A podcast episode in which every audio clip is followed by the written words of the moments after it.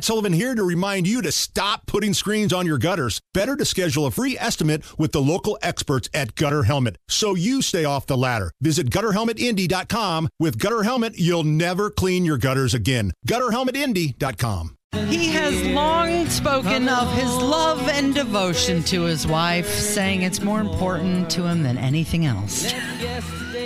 10 minutes in front of 10. It's Kendall and Casey on 93 WIBC. But now he's saying the one thing that's keeping their marriage together Oh. and so strong Uh-huh. is their good sex. that's what Joe Biden said about his wife, Jill. Oh my gosh. Yep. So gross. They've been married for 47 years. Oh, my gosh. And uh, I guess it's a joke that he often tells his staff. Uh, he talks about their sex life. Wow. And now it's going to be detailed in a new book that is coming out on Tuesday. Katie Rogers is the author of the book. It's called American Women. And yeah, uh, Joe Biden so can't help himself but talking about, you know, getting dirty. Posturepedic polka, the Sealy shuffle. I can't think of anything. Like if you were to- Grosser. I mean, I just that is horrible, Casey. Uh-huh. She's not happy about it, I guess, that he puts it out there. J- that Jill Biden is not happy Mhm, that he. mhm. Well, look, I mean, you don't want to think about your grandparents, you know, having interpersonal relations. Mm-hmm. You know, I mean, it, Mock and I used to kid all the time. There are a lot of couples you do you wouldn't mind thinking about them having interpersonal relations. We used to, Mhm. you know, joke about that all the time when she was here.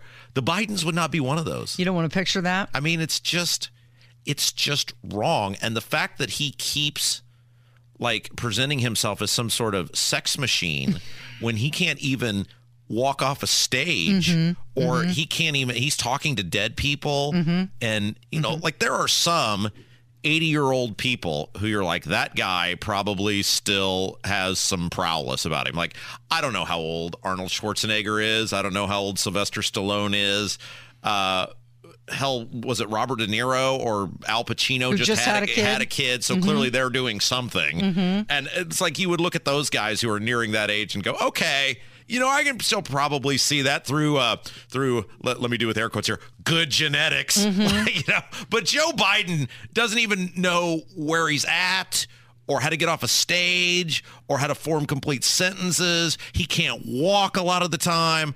No one believes that he is uh that he is just you know a dime store novel character at this point in his existence. Back in 2006, when he was running uh, for office for the Democratic nomination, he said, I'd rather be at home making love to my wife while my children are asleep. So Why my bro- children are asleep? Yeah. His children are 50 plus years old. And when it, when this came out and he said that they had such good sex, the one thing I'm picturing is her kissing Doug Emhoff, Kamala's husband. so like what's going on there? Oh my gosh, this is gross, Casey. This is so. I don't even know what the words are. There's so many things I want to say, but I don't think I can actually say them, Mhm, mhm. or I would get in trouble, and this station would get maybe in trouble. So I'm just going to say that's disgusting and patently untrue that I believe they ever actually have relations anymore at this point. Well, I mean, he's got he needs her help putting a jacket on. Yeah. And, And, I do mean like a sports coat, Right. you know. I it's By the do you way, think Yeah, say it, Casey. Come on. How come I always have to lead these interpersonal relation Uh-huh. segments? You take the lead for once. Just- you put your career on the line. It's always me that has to take the lead. I, I just have to imagine she has to lead him to the bed They don't do anything, Casey. to go to sleep, Oh, yeah, let okay, alone they- anything yeah, else.